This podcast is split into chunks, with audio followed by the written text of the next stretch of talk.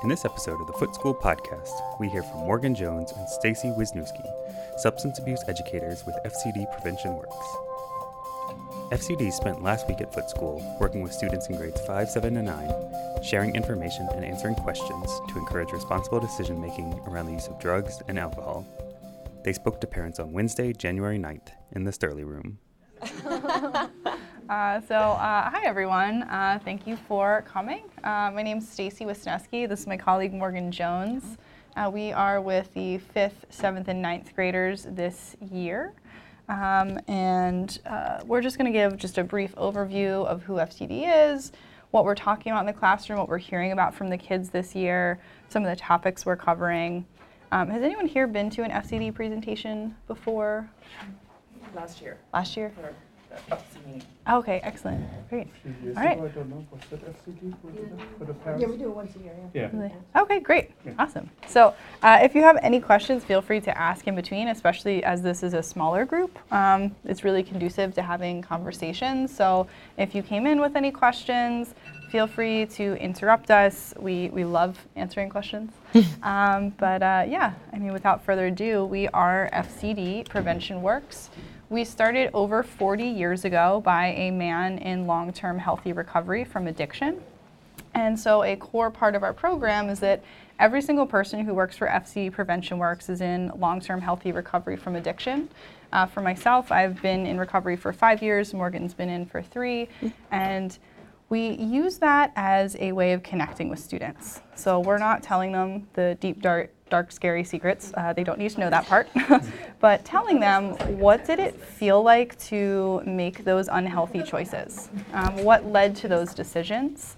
um, and kind of really focusing on those smaller consequences of use. Uh, sometimes we find, especially with the older students, they're really desensitized to the dramatized stories of addiction that we might see in movies, TV shows, where someone loses everything, loses their family. And we want to take it back to what did it feel like to make that first decision? What did it feel like to give in to peer pressure? And everything we talk about is developmentally appropriate. So for the fifth graders this week, I'm not talking to them about certain types of drugs. We're focusing on um, self development, peer pressure, um, how to make healthy choices, what are healthy behaviors, all the way to ninth grade, where we are starting to talk about what are some of those influences in your life. And they're asking deeper, different types of questions. Uh, we travel all over the world doing this. Um, I actually just spent some time in Jordan and Madrid, or in Spain. Um, all over the world, we go to Europe, we go to almost every single uh, continent at this point. Uh, many of those countries have younger drinking ages than the US, and the conversation is still the same. Uh, what we consistently find over time is that no matter what the country, what the culture, what the dominant religion, the teenage brain is the same worldwide. Uh, the longer uh, we hold off uh, from putting alcohol, tobacco, other drugs into the teenage brain, uh, the lower the risk of developing addiction or other major problems. Um, and you all have a huge part, a huge role in that as parents.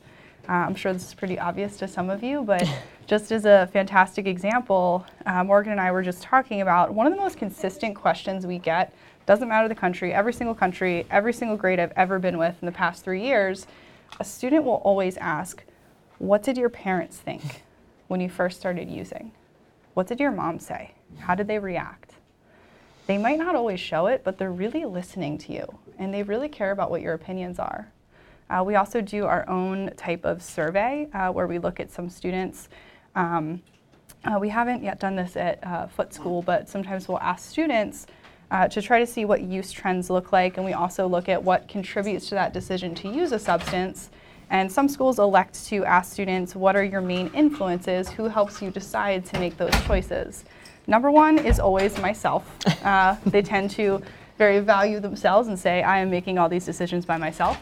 Uh, but number two, they always say, uh, my parents. My parents are a huge influence on whether or not I'm going to use substances. And so uh, the fact that you're here, uh, tell your kids that you're here today. Tell your kids if you're listening to this as a podcast um, that you are paying attention because they are listening to you and they are following uh, your example. So, how we see prevention, um, you all as parents play a significant role, faculty, staff, administration, us as an outside organization coming in. Uh, prevention isn't just us coming in for four days, talking to the students a little bit, and then leaving. Uh, that's not the end of it. Um, it's how do we continue these conversations throughout the school year? Um, it's fantastic, and um, great prevention starts when a student is hearing the same message from every single piece of their life. Um, when they're consistently hearing, alcohol and other drug use is unhealthy. I do not approve of this. Uh, this is not healthy. This is not necessary. Uh, the phrase I use, even starting in fifth grade, is all use equals risk. No matter what the substance is, a chemical does not belong in the developing teenage brain and body. The more they hear that over and over and over, the more it's going to stick for them. Uh, sometimes you might I don't, I don't know if they even know what records are anymore, but if you ever heard, like, Mom, you're a broken record, you said this before, you say this all the time, that's great. You're doing a great job. They know exactly what your opinions on these topics are. Um, and the way we see prevention is uh, by reducing risks. First and foremost, we need to identify what are the unique risks in any given community.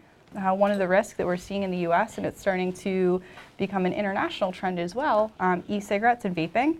Uh, I will address that, what these products are. If you're feeling uncertain about what they are, feel free to ask questions. Uh, you're not alone. so we want to identify what are those unique risks. And in any community we go into, there are a variety of other risks. What are the unique risks at Foote School? What are the unique risks that they're facing being in New England, being in the US, uh, being in this area of the world, uh, as a male, as a female? And so we want to see how can we reduce those risks. And we also want to intervene on unhealthy behaviors first and foremost, we have to help them sometimes understand what are unhealthy behaviors around alcohol and other drug use. Um, so if you think about back to the last comedy movie you saw, you may have seen something like The Hangover or something that involves alcohol and other drug use. And we consistently see publicized in the media um, drinking to black out, drinking to get sick, that this is normal behavior. It's becoming socially acceptable. And we need to help, ident- help them identify that this is not healthy and this is not safe. Um, so intervening early on those behaviors. Uh, one of the things that uh, Foote School did do um, was give the students, give the ninth graders note cards to write some of the questions they had prior to our visit. And similar to other schools that we've been to, I think it was like five out of 16 of the questions were focused on how do I help someone mm-hmm. I'm concerned about. And I get this consistently at every single school, every level. And we will address that tomorrow on the final day. We go over how do you have a conversation with someone you're concerned about. Uh, this is not to say that those students are specifically concerned about other students in the school. Uh, it could be someone at a different school, it could be a family member. Um, but even at the fifth grade level, fifth graders that I'm talking to, they have some concerns about people's health, whether it's related to alcohol and other drugs, and we want to support them uh, in that uh, concern, give them the language to use to address that. And lastly, we want to uh, nurture protections. So protections, opposite of risk factors, they're helping keep your kids safe. You are a huge protective factor in the lives of your students. Uh, research continues to show that uh, a student who has a parent um, or other trusted adult in their life is much at a much lower risk of developing um, mental health issues and substance abuse issues. Uh, the protective factors they're also or also equipped with, specifically at this school, this is a very cohesive community. And I'm really seeing that. This is actually my second time here. I was here two years ago. Uh, so some of the ninth graders remember me, which makes me feel cool. They're like, oh yeah, you're the one with the coloring books. Yeah.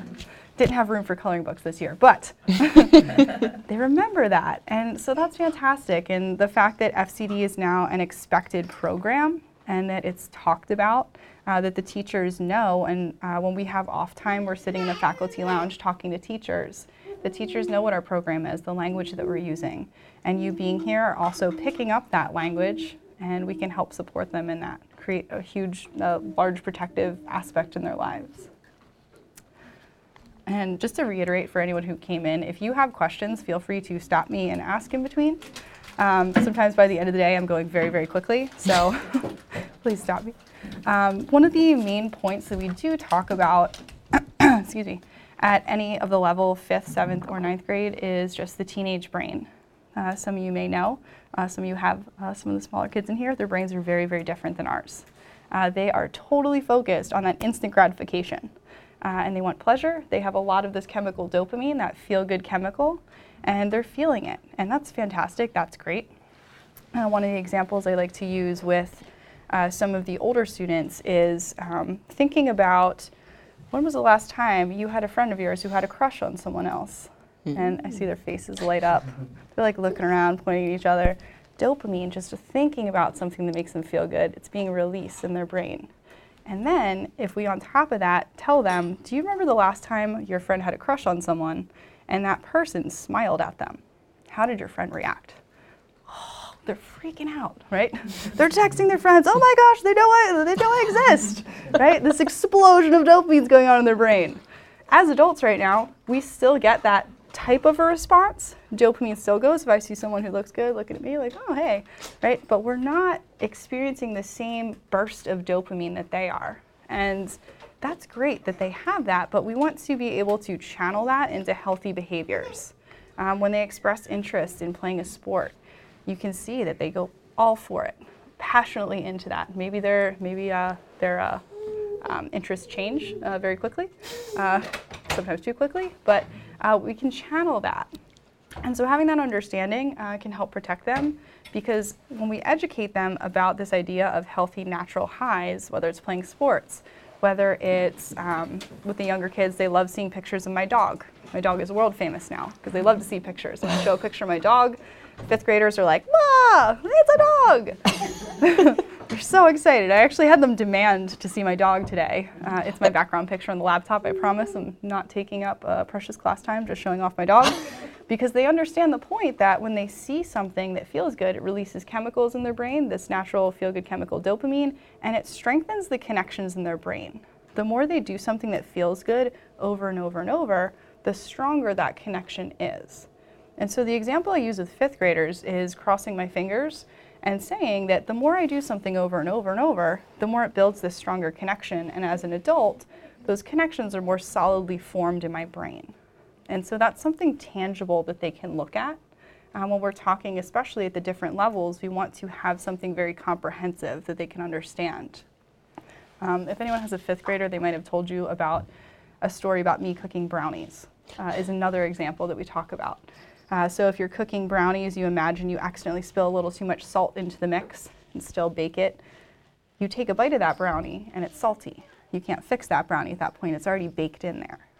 But you take, for example, a, a pan of brownies that's already been baked, spill a little too much salt on top, mostly you can brush it off, right? Maybe there's still a little bit left.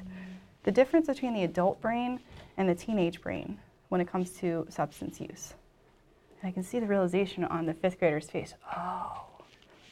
The main point of our program is just give your brain a chance to fully develop before making that choice to use alcohol and other drugs. It impacts the brain more significantly the younger they are. The longer they wait, the lower their chance of developing addiction. A study indicated that of those who started drinking at age 15, 45% became addicted to alcohol. Of those who waited to 17, 25% became addicted to alcohol. And of those who waited to 20 or 21 to start drinking, 10% became addicted to alcohol. So every year they postpone use, their chances of addiction and other major problems goes way down. Another cornerstone of our program uh, is also just educating what actually is addiction. Uh, sometimes we throw that word around. We hear, uh, I'm addicted to Starbucks. I'm addicted to their new drink. I'm addicted to yoga. Um, and so, an example I've told uh, parents before I once went to Telluride, Colorado, and took my first hot yoga class.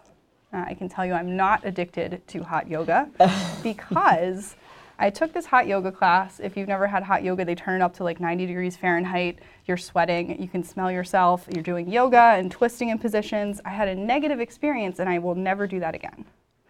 But when it came to alcohol and other drugs, I consistently had negative experiences over and over and over and over, but my brain kept going back to that thing. And so we really want to define for them what does this mean? It's that compulsion there. Addiction is a really hard disease to understand even for adults and especially for teenagers to conceptualize that. And so we really want to break it down for them and help them understand what this means. We also focus on the social norms approach. Uh, the social norms approach, uh, some of you may be familiar, uh, may have heard the term, um, maybe heard it phrased somehow Mom, I really need the new iPhone for Christmas because everyone has one but me. Dad, I really need to go ice skating because all of my friends are going, but me. If you're a teacher, you are the only teacher this weekend who's giving us homework. I can ask them, why are you phrasing it like that? They know it's putting pressure on you. So we know that when it comes to substance use, kids are really feeling that pressure. Uh, peer pressure, we've found that there's it's not just this external pressure of me going up to someone and saying you need to drink or you're not going to be cool anymore. That kind of thing it's more of this internalized pressure them thinking everyone's doing it. I'm the only one not doing this. And so what we can do especially starting at that young age is help them educate how their thought patterns work. Um, if you hear your child saying something along the lines of well everyone mm, is it everyone okay, maybe it's not everyone, mom. It's like maybe like half of people. Is it actually like half of people though? like half half people, like more than half, less than half, like okay, maybe it's like a quarter. Okay, you know what? I give up, mom. But that's a prevention conversation in and of itself, whether it has to do with alcohol and other drugs or not. Uh, one of the main points that we keep coming up with is uh, the concept, not concept, uh, talking about vaporizers, uh, e-cigarettes, Juuls. These are all in the same vein, and so uh, to do a little social experiment here uh, with the adults. You guys look ter- don't look scared. uh, what do you all think? So uh, we have a survey that's been done since the 1970s called Monitoring the Future, uh, which has tracked student use trends of alcohol, tobacco, other drugs. Uh, we have not um, been tracking the trend for um, e-cigarette use until about, I think it was like four or five years ago. Mm-hmm. but we consistently see uh, different trends in student use. Uh, so I want to hear from the adults in the room. Uh, feel free, administration as well, to participate if you would like. um, uh, what percentage of 12th graders in 2018 used a vaporizer or an e-cigarette or a Juul in the last year? In the U.S. In the U.S. Mm-hmm. Yep. 30%. 30%? 40%? 30? What did you say? 75? 75? 75? So when I asked students this, um, the answers that I got, uh, you can maybe share some of your answers. Uh, I got 70, 80, 90% mm-hmm. uh, consistently, uh, especially with uh, the ninth graders. Well, everyone at high school is doing it. Everyone that I heard over here is doing it. Everyone in the public school is doing it. And so they consistently guess high. Um, did you do something like this with the seventh grade? Um, with the seventh grade, yes, it was in a it was a different data point. It was um, about alcohol use um, with twelfth graders, just because especially with seventh graders. So if you have a seventh grader, hi, uh, I might be the person they're talking about. Um, they just have this um, very overblown perception of what's happening, and it was all. I actually had a kid who, in all seriousness, said 100 percent and so, but the rest of them were, I think the lowest number I got was 30, 30%, but everything else was 75, 60, 80. 68.3 was an exact. Yeah. I had. So there's there's always one in the class like mm-hmm. very exact, but the, the main point about this is that there there get that gap in perception of what the reality is, which the reality for this point, 21%. Uh, if you looked at the news this morning, you would not think that. Um, there was recently a story one of the faculty members pointed out to me on uh, NBC uh, about a student who was sent to a rehabilitation center uh, for juuling or using a, a brand of e-cigarettes. The students guessing numbers much, much higher, that's actually a risk factor for them. Um, so one thing we can do to help with that is help them understand, is everybody doing this? Especially those eighth graders or those ninth graders who are moving on to high school next year is everyone doing it? And if you think back even to your own personal experience, uh, I can tell you when I was in high school, what I was listening to was the people talking about parties, this, that, and the other thing.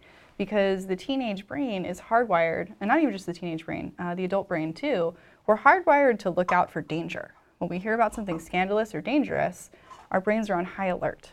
When I was first hired by FCD, I was terrified of flying on planes, and that is all I do for my job probably about twice a week I'm on a plane. so I researched every single plane crash that has ever happened. There actually aren't that many. But when a plane crashes, how long do we talk about it? Right? And so helping them to understand that, how their brains work, can really help them stay healthy. Really concerned. And the question, because I, I know I'm being mic'd on this too, was about uh, do we address the uh, accessibility of e cigarettes and vaporizers? And um, so with e cigarettes and vaporizers, they are something relatively new. They've only been around since uh, the early 2000s. And so the US government is almost playing catch up uh, with regulating these products. Technically, uh, the laws around them are the same laws around tobacco in every state, where you have to be at least 18 years of age to purchase it. Um, where a lot of the access that we're seeing teenagers uh, get these products from are from online stores that have uh, very uh, ineffective um, are you over 18? Click yes, click no. Um, that kind of thing. Uh, we are seeing them being resold on sites like Amazon or eBay.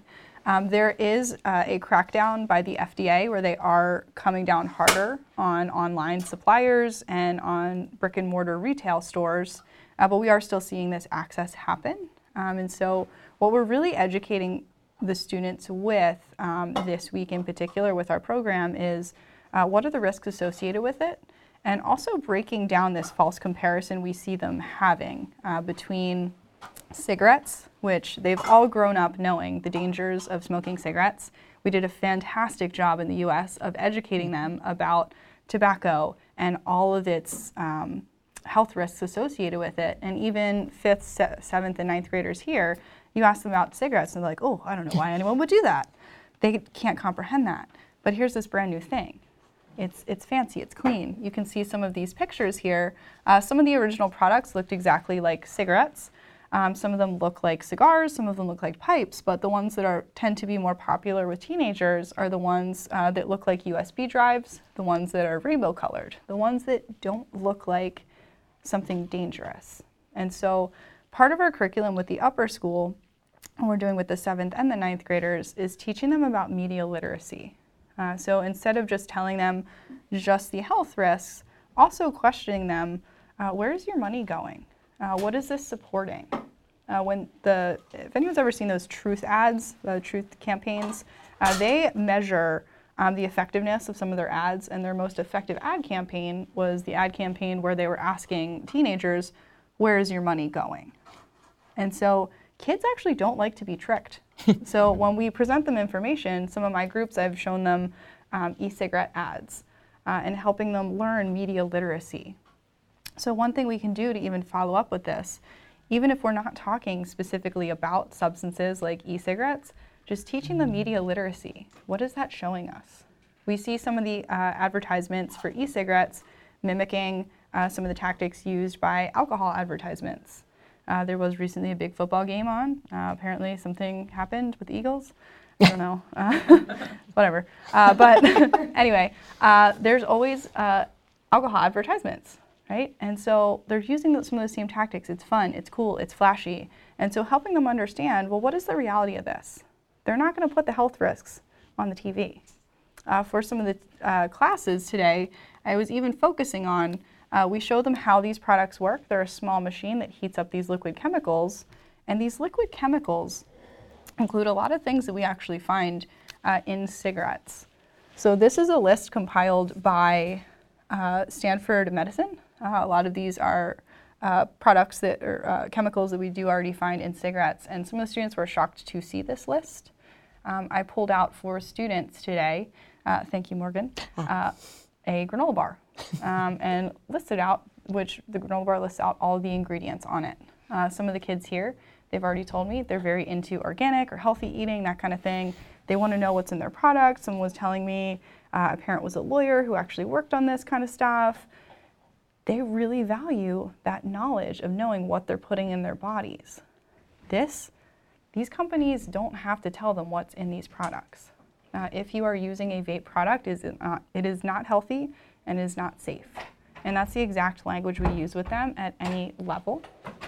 Uh, many of these chemicals are also identified as harmful or potentially harmful by the FDA. Uh, there we go. Now it goes. There you go. Uh, did you want to add anything, Morgan? Um,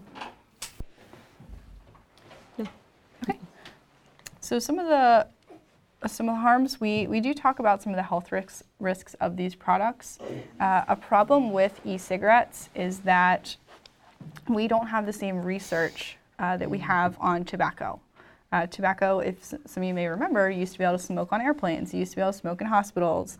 When my mom was in high school, there was a smoking lounge for seniors because we didn't know the full extent of the health effects. And so they were perfectly socially acceptable. As we learned those health risks, we cut back on um, access to these products. Uh, we cut back on spaces. You can't smoke in many, many places anymore, and you definitely can't smoke on airplanes. we know that's not healthy. Um, but these same regulations are taking a while to come into effect. And so, what we continue to do to support teenagers is just continuing to emphasize that just because we can't tell you definitively that this product causes cancer doesn't mean that it's safe. Um, so, talking to them about that, that uh, all use equals risk, and that is a phrase that I repeat with all of my students all use equals risk. It doesn't matter what the chemical is. Uh, when it comes to the fifth grade students, we are addressing too the difference between a drug and a medicine. Uh, some of them are on medications, and we've talked about how do you stay safe with those medicines. Um, if your parent is giving it to you, if a doctor is prescribed to you, how is that different from taking something from your friend? And so, at any level, we can really tailor the conversation to where they are. So, uh, Morgan, did you want to mention just a couple of the things you're talking about with the seventh graders? Sure, absolutely. So again, hi. If you have a seventh grader, um, I have had I've met with them every single day so far this week.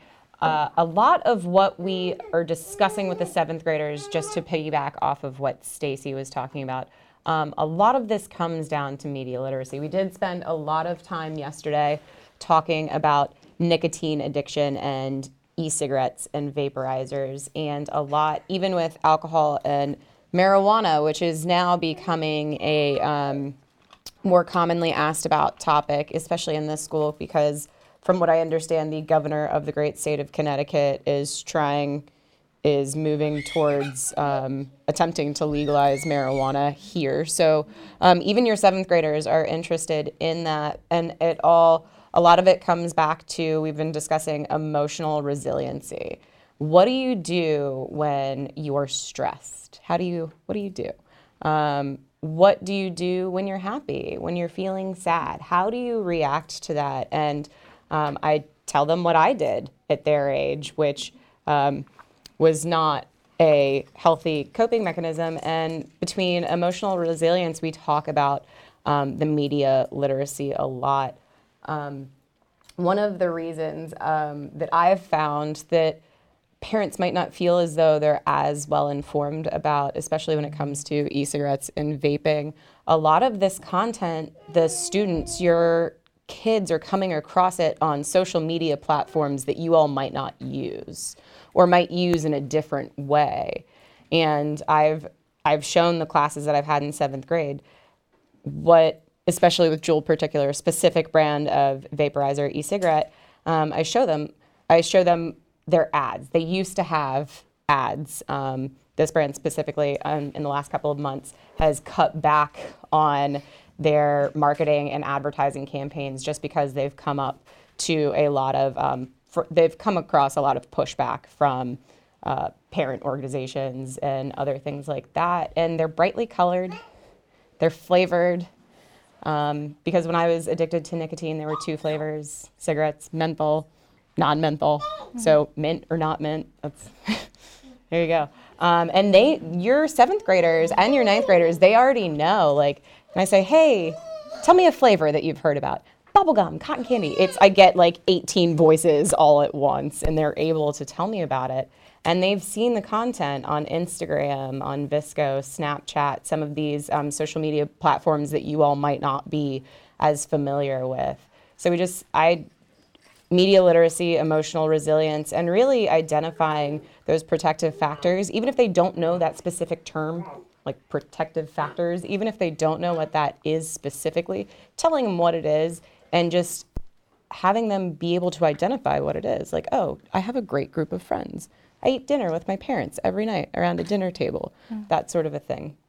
Absolutely. Yeah, and that's a great point that you bring up. But uh, spending time with your kids, we consistently see research um, that just eating dinner uh, with your kids whenever you can, and I totally understand. I was a kid who had many, many after school activities, my mom would be going through the McDonald's drive-through like, quick, we gotta go to ballet.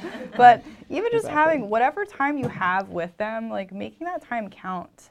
Uh, can really help protect them, not just from substance abuse, but from other mental health issues, other emotional issues.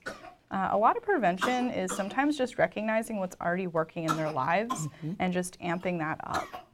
Um, so they really look up to you, and one of the biggest things you can do as an adult in their lives, as a healthy adult in their lives, is just model healthy adult behavior. Mm-hmm. Now, one of my fifth graders asked me today, so so wait, you don't actually drink alcohol? Like at all? Like no beer, no wine? And I was like, no, no, because we talked about what does being in addiction recovery mean. And that's not to say I'm not here to say that you need to stop drinking, you need to stop any of your activities, but helping them understand why is it okay for you, an adult, to do this, and why mm-hmm. is it not okay for them. Um, there's a big difference between you occasionally having a glass of wine to relax or at dinner or whatever versus coming home and saying, Oh, it was the most stressful day ever. I just need my glass of wine. That's sending a very specific message to them. Allow them to see you, just like Morgan was saying, allow them to see you dealing with stress as a healthy adult in a way that doesn't deal with substances. If you want wine every once in a while, go for it. You're an adult. That's that's your prerogative, but allow them to see you. Sometimes when mommy's stressed, I go to yoga. Sometimes when I'm stressed out, I go for a run. Um, even inviting them to do those activities with you can be really helpful. And also, just having conversations with them. This is a great day to go home and be like, hey, you know where I was today after school? if you don't know how to start the conversation, be like, hey, I met those people. this is what we talked about. What did you think about that? And as they get older, allowing them to have that space to think. Uh, sometimes as, ad- as adults, and even in my position as a prevention specialist, knowing this stuff, when I hear a student saying something wildly off the wall, like, marijuana cures cancer, I want to step in immediately and be like, no, no, no, no, no, no, no. right? Uh, we have that correcting um, habit, but asking them instead, uh, holding off, what do you mean by that? Where did you hear that from? Uh, why would you think that? Without judgment, allowing them to think through that, especially when you get to those older years, seventh, eighth, ninth, and above, um, giving them that space. Why are you thinking this way? One of, one of the key parts of what we look at is where are you getting your information from? Uh, so you can do a Google search of is marijuana good for you? And you find 2,000 answers that say yes. Is marijuana bad for you? 2,000 answers that say no. And so helping them, even sitting down with them and saying, let's do some research together. Actually, I heard this thing on the news today. Do you want to look into that? Um, if you're listening to a news station on the way into school and something comes in about this other country legalized marijuana, maybe turning and saying, well, what do you think about that? Uh, what do you think the effects are of that? Do you know what this means? And going and researching that, or just having that conversation. Um, also, knowing what's going on, um, not just uh, in school, but uh, or not just when they're young, but also when they get older. We have this tendency when they're in elementary school to be immediately calling the parent who's going to be at that party. Did you know that Johnny is allergic to nuts? Did you know that like and what time are you going to be there? Who's going to be there? And as they get older, we kind of slowly back off because we want to like develop that independence and we'll say, "Did you remember your keys? All right, uh, see you later." But their brain is still developing, and it is always totally okay to still be that parent. To call another parent and say, "Hey, who's going to be at that party?" Uh, my child is staying over at your house, just so you know, I am not okay with my child consuming alcohol. Um, social norms and that peer pressure, that idea of peer pressure, doesn't end when we graduate high school. Um, if you are calling someone and you are known as that parent who calls and asks about it, there's an expectation then there. Maybe you'll get like that audible eye roll, like, oh, not again. But you know what? You're protecting them. Uh, one of my colleagues has a fantastic uh, phrase to talk about. Uh, sometimes there's this idea that we want to serve them alcohol at a young age so their brains can get used to it. Uh, research shows that that doesn't work. Um, if that did work, we wouldn't be needed in European countries, and we cover a lot of European countries. Um, if you lock all the kids in the basement, give them alcohol, and take away their car keys, their car keys are safe. Cars aren't going to get damaged, but their brains are still being affected by that. And so we want to protect them, and we can do that as a community. Um, I always love parent meetings when I see a couple people. If you don't know anyone here, these are people who share your same values. Um, get to know other people. Uh, so at this school, we do not meet with the faculty uh, as a whole. Uh, Morgan and I, on our off time, are talking to faculty in the faculty lounge. We've been coming to this school since uh, 2002. And so we have a relationship with the counselor as well. So if the teachers have questions, they can come up and ask. Um, but that's always like an option that we could expand on. Absolutely. Um, so I do want to be mindful of time, uh, and I just want to just reemphasize that the fact that you're here, huge protective factor. Research shows that if uh, students know that you care and know what your take is on substance use, their chances of engaging in that behavior, experience other negative consequences go way down. And we also have a couple of fantastic resources. Like Morgan said, uh, we are sometimes not on the social media platforms they are on. Uh, they are not on Facebook anymore, but we are. We are, so you can find us on Facebook.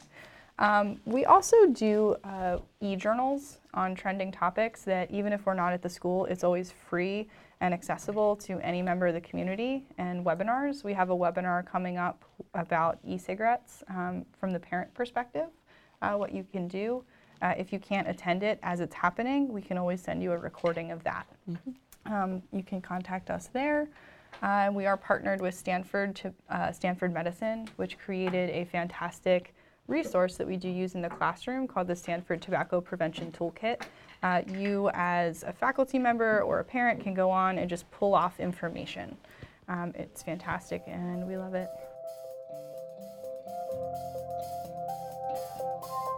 Foote Podcasts are a production of the Foote School, an independent school for grades K through 9 located in New Haven, Connecticut. Visit us online at footeschool.org.